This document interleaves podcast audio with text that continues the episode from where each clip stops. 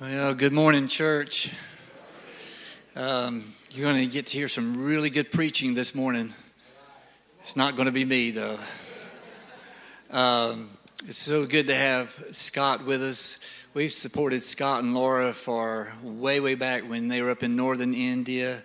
Uh, of course, they're very close to the to the missionary families here. Uh, we're we're so you know Frank and Ginger uh, Martin, you and I are a lot alike. We have no excuses. His parents led um, so many ministries, and they were actually over the Kiev, Ukraine Theological Seminary.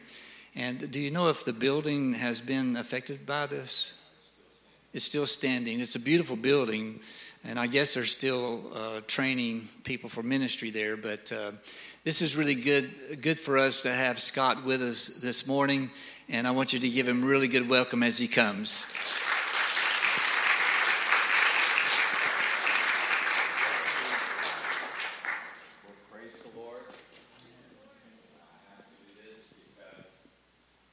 Tuscaloosa, but forgive me, roll tide roll. Amen.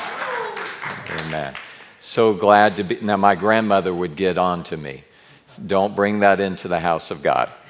so, so forgive me if I offended you, but I love the Lord. I'm so glad to be back here with Pastor Lynn, Sister Lynn, this church that has been such a blessing to us in India and in Israel.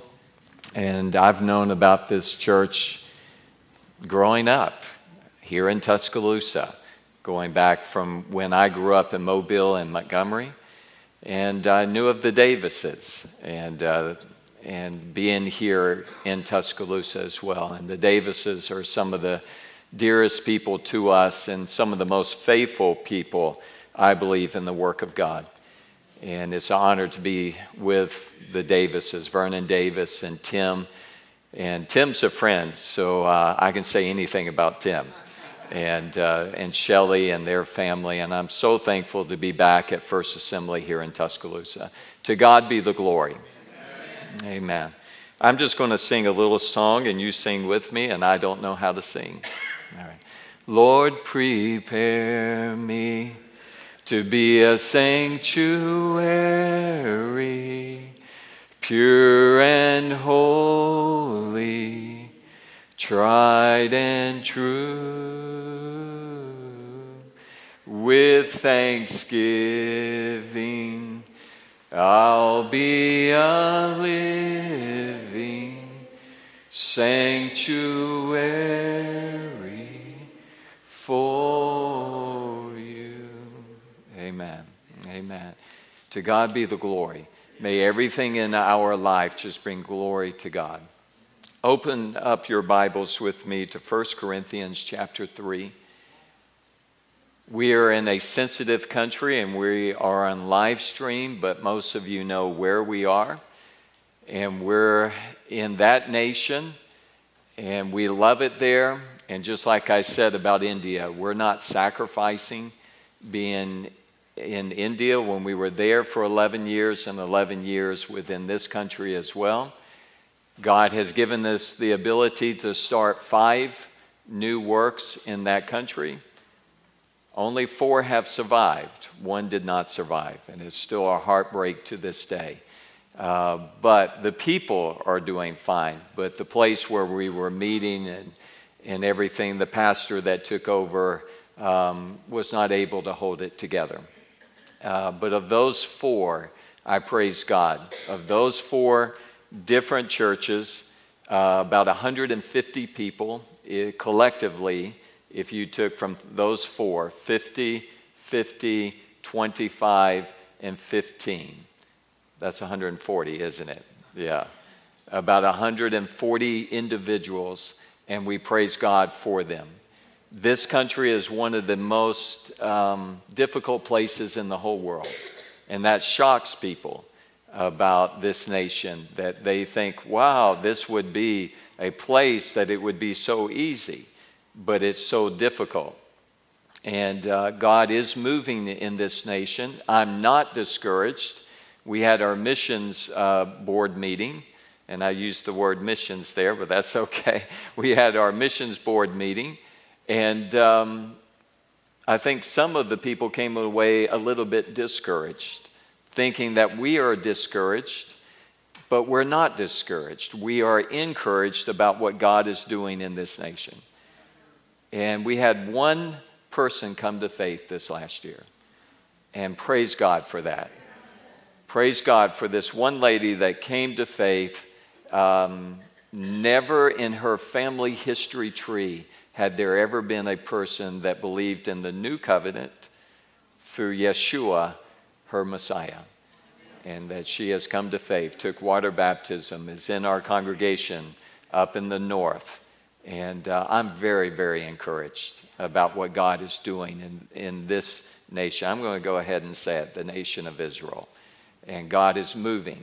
And we're getting ready for what God is going to do and how He's preparing a body of believers that is growing in that nation, that is stirring up a hornet's nest, that we know that we're doing something because they're really mad and they're really upset and they're coming after the Jewish believers in Yeshua in the nation of Israel. So God is, God is moving. Let's go to 1 Corinthians chapter 4, and then I'm going to come back at the end and talk about India, talk about Israel, talk about the difference, talk about our responsibility as believers of how we respond. What do we do in different situations that God places us in? How do we respond? and uh, what is our response to the work of God. 1 Corinthians chapter 4, chapter 3, going to read the first nine verses. Then we're going to talk about the background of Paul's ministry, this book, and look at what was happening at Corinth and what is the message from what he is saying here. But I, brothers, could not address you as spiritual people He's talking to the church. I couldn't address you as spiritual people, but as people of the flesh, as infants in the Messiah, in Christ. Isn't that a sad way of speaking to your church? Yes. He founded this church, he established it. He was there for a year and a half. Now he's in Ephesus writing back and he is saying, But I, brothers, they're brothers in the Lord, could not address you as spiritual people, but as people of the flesh, as infants in Christ. I fed you with milk, not solid food, for you were not ready for it, and even now you are not ready. Wow. Now, he's been in Ephesus, he's going to stay in Ephesus two years and three months. So, at some point that he's in Ephesus, he's writing back to a church that he was there for a year and six months. Then later, he's going to be in Ephesus. So, we're, we're looking at maybe three, four years later, he's writing back to them and saying, You're still not able to receive the solid things of God. You're still infants, you're still babies, you're still drinking milk. Isn't that sad? When you think about the historical context of that. For you are still of the flesh, for while there is jealousy and strife among you, are you not of the flesh and behaving only in a human way. You're not behaving in a spiritual way, but in a fleshly way, because there are factions and divisions among you. This is the issue here. For when one says, I follow Paul, and another says, I follow Apollos, are you not being merely human? When we decide that we're part of this group and we're isolating ourselves from another group, and one says that I am following Paul, and one says I will follow Apollos, that is showing the immaturity that is in the body of Christ. This is exactly what Paul is saying. as believers, we must understand there is one foundation, and that's the foundation of Christ. And I praise God for Paul. I praise God for Apollos, even though we don't know much about him. We know that Priscilla and Aquila explained the Word of God more accurately to him. We know that he came from Alexandria, Egypt. We know that he was used by God and he was trained in public speaking, and he probably had a great public ministry, but we don't know much about him. We know a lot about Paul, but some are saying, We follow Paul. Some are saying, We follow Peter, Cephas. Some are saying, no, we're the Christ group. We're separated from all of you guys. And some are saying Apollos, and some are following other groups. But that is showing the immaturity of the body of Christ in Corinth. Paul is a man of God. Apollos is a man of God. Apollos is not a false teacher here. It's not in that context like Second Corinthians. He is a man that is being used by God. Verse 5. What then is Apollos?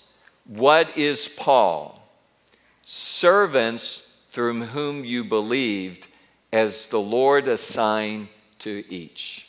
The greatest title is to be a servant of the Lord Jesus Christ. That's where it, that's the end. That's the beginning and the end. To be a servant of the Lord Jesus Christ. I planted, Apollos watered, but God gave the growth. There are men that planted this church. There are men that came after, and others that came after them. One man plants, another man waters on what another individual has planted, but it's God that brings the increase. And when you look at this church, it's all God's doing.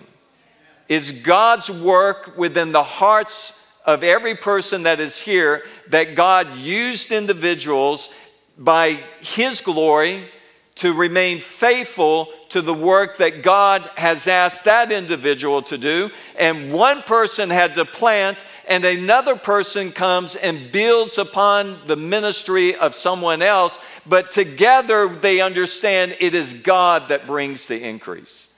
It is all for God's glory. It is by the work of God's Spirit. It is the conviction of God's Spirit. It is the fruit of God's Spirit. It is the gifts of the Holy Spirit. It is a move of God's Spirit. And everything that is happening within First Assembly Tuscaloosa, it is God. God is bringing forth the growth. That is a mature body of believers that understands that reality. God gives the increase. Verse 7 this is a really good one here. So neither he who plants nor he who waters is anything. Praise God. Yeah. Brother Davis, we're not anything in India. The person who plants, the person who waters is anything. There used to be a missionary in India that used to say, We're not much, but we're something. But in reality, we're not anything. Because this is what Paul is saying the one who plants and the one who waters, we're not anything, but only God who gives the growth. Everything is from Him, everything is through Him. Everything is to him. Everything is for his glory. It's, it's not about us. It's all about him. So, all the work that is done for all of your life, everything that you do in ministry, you must understand you're nothing but a servant of the Lord Jesus Christ. And anything of significance that happens within this church, that happens in India, that happens in Israel, is all because God is doing something, whether it's planting or watering, it is God that's bringing forth the growth. And we're not anything. And that takes a lot of pressure off, doesn't it? Men build churches, build a foundation and they think the foundation is about them and they get older and they leave it to their children and their children come along and destroy it. Are you with me? Because we're not anything. I don't build a ministry for my son to take over or my son in law to take over, but if God calls them and God plants them and God places them, then God can use them and they're nothing. Because it's not my church, it's not my ministry, it's not our work that is being done in Israel, it's all God's doing. And what we need to do as a body of believers, whatever God has placed upon your life, is to remain faithful to God and where He has placed you and what He is doing within your life. And it's not about numbers and it's not about results because God is the one that brings forth results. So we can relax, we can pray, we can fast, we can trust God. We can have an intensity about what God is doing. We allow God's Spirit to work through our lives. And at the end of the day, we're not anything, it is God moving through our lives. And this church is not about how many people are in the seats. Praise God when it's full, but we praise God when there's a few people here. And we praise God when it's just the pastor that shows up. What is important, and I have been there. One of the first churches we planted in uh, India, in the city of Delhi, that has now oh, about 2,000 people and has 19 other branch churches and nine outside of the Delhi region. For the first two to three years, it was basically he and his wife and his two children, and one of the children died uh, during that time. And they almost, and this is unheard of in India, they almost got a divorce. Unheard of in uh, Indian culture. They stuck together, they didn't know what to do. Sometimes it was just he and his wife, his one child. People started coming after some time. And about seven years ago, I was able to go back to India and preach their, uh, their New Year's Eve service, and there was at midnight over a thousand people gathered there with 19 branch churches, eight or nine outside of the Delhi region, going strong with the Lord. And he would tell you, there's nothing that is here that we did. It was all the work of God's Spirit. Because if it was up to me, I would have quit a long time ago. In fact, we were ready to quit as husband and wife. That's how serious it was. But we held on, and we knew that God had us here and sometimes all we could do was pray. And then God started moving, and people started coming, and people started getting saved, and people were hungry for discipleship. And God started building this church one person, one miracle, one victory at a time. And God is still blessing this church to this day. When we go back and look at verse 8, he who plants and he who waters are one. They are one. They're not separate. One is not greater than the other. Paul was there for a year and a half, and we're going to talk here in a minute of this spiritual giant that was there for a year and a half that was not a spiritual giant in Corinth. He who, wa- he who plants and he who waters are one. So when Apollos comes later with all of his great preaching and, and his public ability to speak, and Paul was not even a good speaker. We can see that from his own writings at times. But they are one. It's one work, one gospel, one Lord, one salvation, one family. Everything that we do, we do together for God's glory and each will receive his wages according to his labor. For we are God's fellow workers. You are God's field, God's building. And he warns them later be careful of how you build. Let each one take care of how he builds upon it. And so the foundation is Christ. And Paul came and he planted. And when he was in Corinth, he was not a spiritual giant. If you go back to Acts chapter 15, a great victory was won theologically for the early Jewish believers. That we are saved by the grace of God through faith in Jesus Christ, period, full stop. And we, some were saying that you're under the law. You know, in, in Israel, we face that every single day from the believers. We'll have someone come into our congregation and they're dressed in all of their attire and they start praying like this and they start trying to tell the believers you're under the law. That is a different gospel. Jesus is the fulfillment of the law, and we stand complete in Jesus Christ. And so he is our complete salvation.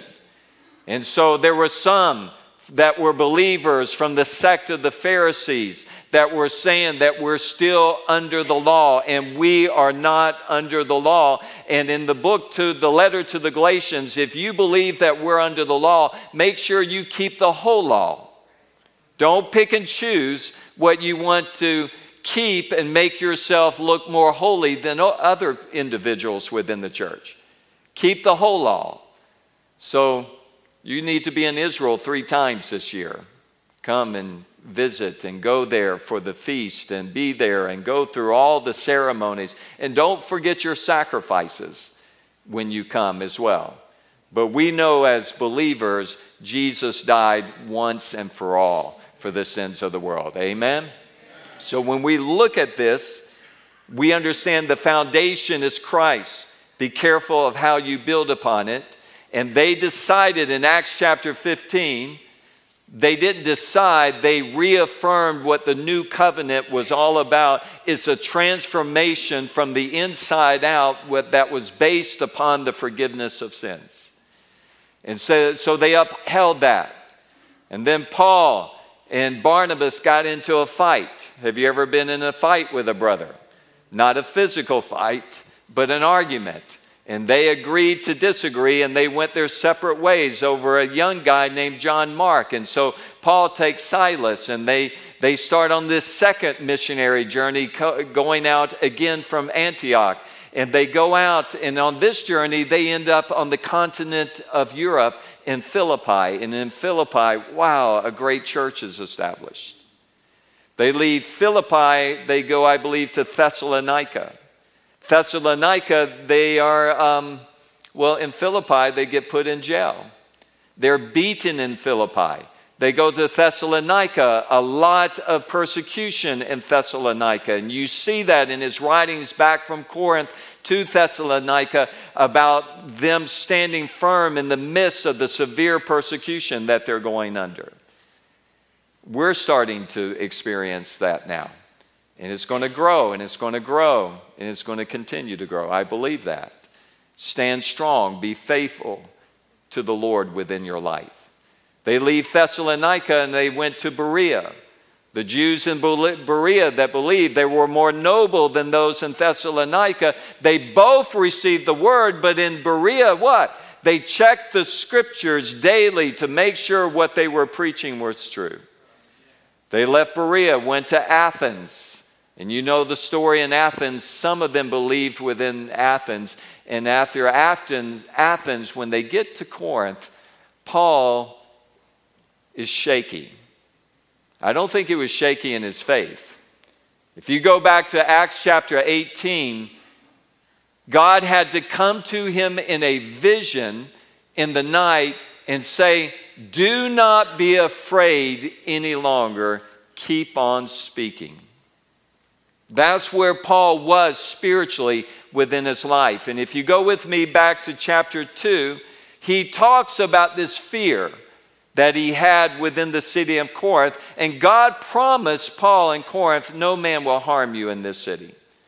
So, from a year, for a year and a half in the city of Corinth, nobody physically touched Paul. Now, we know from his second letter to the Corinthians, by the time he was in Ephesus, five times he had received lashes. Many times he had been in jail or in prison. So, this was a man that had gone through physical persecution as you look at that letter of Second Corinthians. But in Corinth, God gave him rest. God knows when we need rest, He knows when we need protection, and He knows when we need to get beaten for His glory. Are you there with me? For a year and a half, no one touched him when he was in Corinth. But let's look where he was as far as his spiritual condition. Chapter 2, go back one chapter.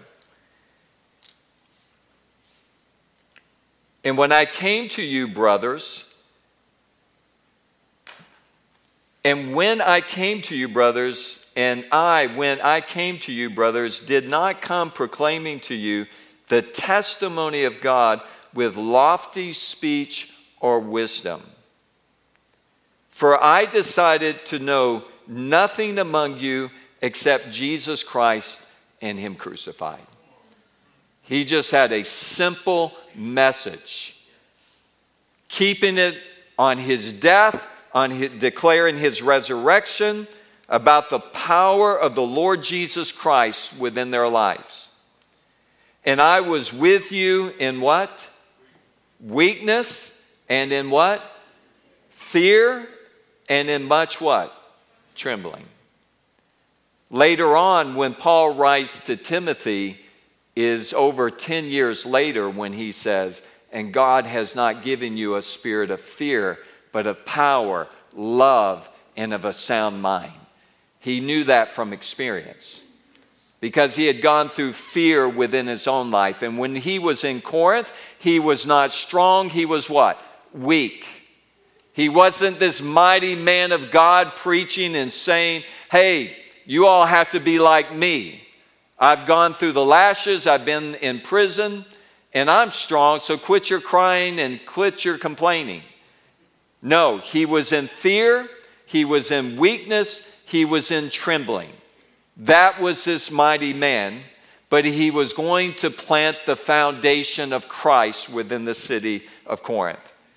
And my speech and my message were not in plausible words of wisdom, but in demonstration of the Spirit and of power. He might have been weak, but God was all powerful in the city of Corinth. So that your faith might not rest in the wisdom of men, but in the power of God. He was not much in that city. In fact, in his understanding, we're not anything the one who plants and the one who waters is not anything. It is God that brings the increase, it is God that brings the growth. All he had to do is just stay faithful and preach Jesus Christ and Him crucified. The pressure was off of him. In fact, he was an individual that probably needed a lot of building up and discipleship within his own life during that time. But he said, I'm weak, I have fear, I have trembling. I've been beat up too many times. I'm spiritually down, but I know who my God is, and I know the gospel is true, and I'm going to preach Jesus Christ and Him crucified, and we're going to see God do a work within this city. Amen. You look at our universities. Wow. What a place that the devil has taken over. You go in there it's impossible, but with God, all things are possible. They control everything, not the Word of God. Demonic things are taking place. You go in there, you tremble, you're weak, you have some fear, you have some anxiety. We had a guy in India that had panic attacks almost every day for 20 something years. Yeah, we're not much, we're something, right? It's not much to talk about. But he stayed there for over 20 years with panic attacks all the time. But when you're in that situation, you look what God has before you. You become in a you come to a place, God, it's all in your hands. I'm 100% dependent upon you. That's the greatest place to be right there. And say, I don't know how the University of Alabama is going to be impacted with the gospel, but I know that is with God all things are possible. And God, we're going to pray and we're going to fast and we're going to evangelize and we're going to discipleship. And if it's just me showing up for this Chi Alpha ministry and there's hardly anybody else coming, we're going to know that the joy of the Lord is our strength. What brings joy to the Lord is the strength in everything that we're doing. And we're going to worship and we're going to pray, and it's not about numbers because the one who plants and the one who waters aren't anything. We're one, and it's God that's going to bring us the increase on this university campus, in this neighborhood, in this school, in this family, with, with my community. Whatever the context is, what is important is that we remain faithful. Amen. Paul remained faithful there. The last verse again, I'll read it and then we'll move on. He who plants and he who waters are one, and each will receive his wages according to his labor. For we are God's fellow workers, you are God's field, God's building. Paul built a foundation, he moved on, Apollos comes later. It's not about Paul, it's not about Apollos, and Apollos probably had tremendous ministry that was there. But factions had built up within that congregation that did not glorify God. And instead of eating good meat, I'm not a vegetarian, I'm a meat eater, all right? Instead of eating good, solid meat, they're still nursing and still drinking milk. And if we back up and look at the example of this church, don't allow it to be the example of First Assembly in Tuscaloosa. It's all for God's glory. It's all by God's power. It's not by might, nor by power, but by thy Spirit, saith the Lord God of hosts. It's by the Spirit of God. And once we recognize that, Wow, just remain faithful. Just remain faithful. And God is the one that will bring the growth in the future. Amen? When we arrived in India, we were building upon other individuals that had come before us that had laid a foundation. Vernon Davis was in Maharashtra, going there and just trying to build a foundation there one of the hardest places in all of India is Maharashtra. Going there, staying faithful, being in the city of Pune and the, and the uh, village of Junnar. If you want to go to the end of the earth, go to Junnar, India. Yeah. Just to go there and just say, wow, where am I? Yeah. What's your phone number? 27. Okay.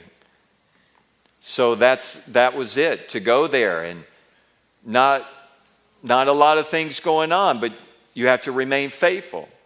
You have to pray. You can't run home.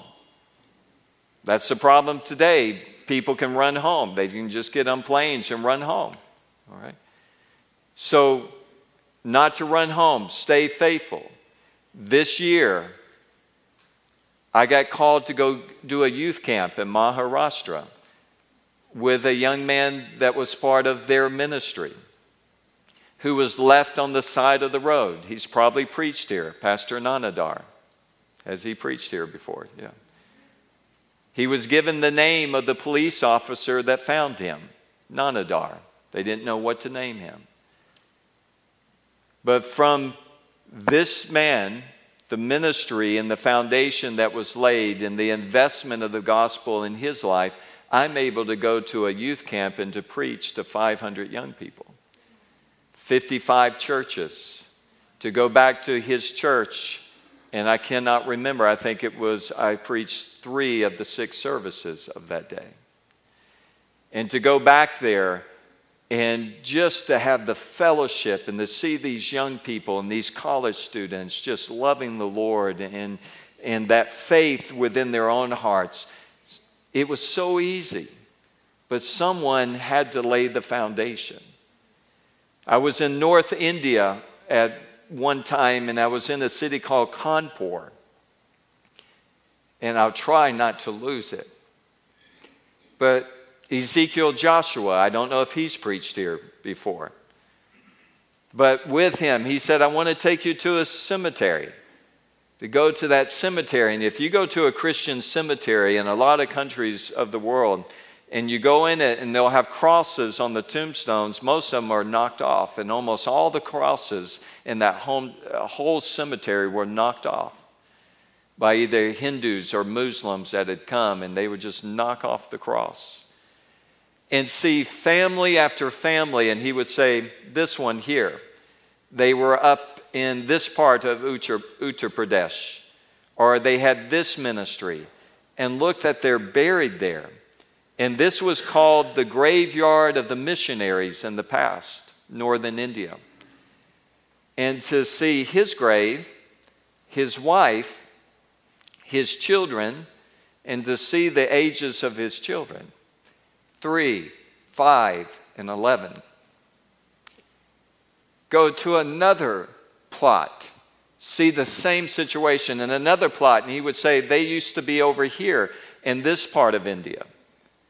And do you know most of them spent their whole life planting the seeds of the gospel and saw very few results in what they were doing? They saw very few hallelujahs, heard very few, heard very few amens, saw very few results, and they were faithful. Many of them would go to the Nepal border and go up to the Nepalese border, and they would be there. And they could not even go into Nepal. And, and in the 60s and early 70s, there were only 50 known believers in the whole nation of Nepal. And they would pray and they would pray and they would have like a week together, camp out just praying for Nepal. Did you know today there is, according to government statistics, 10, 15 years ago, 1.4 million Nepali Christians today? in the city of Delhi, which is the second largest Nepali city in the world. Kathmandu, number one, Delhi, number two. I worked with Nepalese believers every single week within the city of Delhi. And it's so easy to share the gospel with the Nepalese people. They're so open. I found out yesterday there's 20 at the University of Alabama, Birmingham, 20 Nepalis there on campus studying. Praise the Lord. Think about the opportunities that we have on the college campus. So we, we look at this, and everywhere you would go in the city of Delhi, you could so easily share the gospel with the Nepali people. So easily talk more and more, go to their churches. There are churches are filled and they're evangelizing and bringing more and more. It's so easy today, but 50 years ago, it was so difficult. It was a seven year prison sentence if you led any Hindu in Nepal to any other religion. That's how difficult it was politically, culturally, within its own society. It was the uh, only official Hindu state in the world. So you look at that, someone had to pay the price. Someone had to plant the gospel. Someone had to go. Someone had to start the process of planting the field and taking the seeds of the gospel. And then others come later, and it's so easy today to water what was planted that went before them, but it's still God that brings the increase. There are no superstars in the kingdom of God. We're nothing. It's all about the increase that God brings to our lives. What we need to do is show up and be faithful to what God has placed upon our hearts. And don't look at the results. You might be planting or you might be watering the seeds that someone else planted, but it's God doing the whole process. It is God convicting the hearts, it is God speaking to your life. It is God in the process of discipleship as you take the Word of God and you bring the Word of God to them. It's the Spirit of God moving upon them. It's the fruit of the Spirit within their life. And that fruit is not plural, it is not the fruits of the Spirit, it is the fruit of the Spirit. love, joy, peace, patience, goodness, kindness, gentleness, self control. All this is one fruit by God's Spirit that is working in the hearts of the people that you're speaking to. It's the gifts of the Holy Spirit that are plural, and they are distributed according to His will. You can't teach anyone to prophesy. You cannot teach anyone to speak in tongues. You cannot teach anyone to interpret a message in tongues. It is the work of God's Spirit. It is given by God according to His will. But it's one body, all for the edification of the body of Christ. It's a work of God's Spirit. So we get to India. Wow, it's pretty easy here. Yeah, starting churches. We have a Bible school. 50 graduates, 40, 50 graduates. We have a training center. Training centers are really where you produce your workers in India. We start another training center. We have so many workers we cannot use them every year. Some are graduating after three years, some after two years, some after six months. And then we're constantly training, starting new works. And you start an outstation church, and they start with 50 from the mother church, and then in two years, they're running 200. So easy. It's just happening. But people laid down their life to bring it to that point. You see what I'm saying? And so we get to go and experience the highs of seeing this great harvest that is coming in that is still going on and still taking place because others that have gone before us. And I truly believe that India is going to become the strongest national church in all the world. And I believe we're seeing that. I don't want you to think that there's not work to be done in India. No, there's a lot of work to be done in India. And if you think you're an apostle, it's funny to come back to Birmingham, Alabama, and apostle this person, an apostle that person, an apostle here. If you're an apostle, get out of Birmingham and go to northern India and lay the foundation where there is no foundation. That's apostolic ministry according to how Paul defined his own, his own ministry. I aspire never to build upon another man's foundation, he says. So when you look at that, there's so much to be done in India, but there is a harvest that is taking place because people like Vernon Davis and others that went before us planted the seeds. They were planters, and now us younger ones get to come and experience wow, isn't this incredible what God is doing? Amen? Amen. Then I go to Israel and I show up in Israel and I don't know one believer in the whole country. Well, let me take that back. I knew of an Arab believer in East Jerusalem. That's it. Show up in Tel Aviv. Didn't know anyone in Tel Aviv. Got a real estate person. We want to start a work in Tel Aviv found a place in the center of the city. From there, it just grew. From that church, starting trying to start other churches around the country. Everywhere that we're going, that we have started new works, we're the only work in that region or in that city. To give you an example, we are in uh, the seventh largest city in Israel 200,000 people. We are the only community of faith in that city. 25 people. That's it. We don't have a Bible school to draw students from. We don't have a Chi Alpha for university ministries. We don't have training centers. We don't have workers. We don't even have workers in the Hebrew language.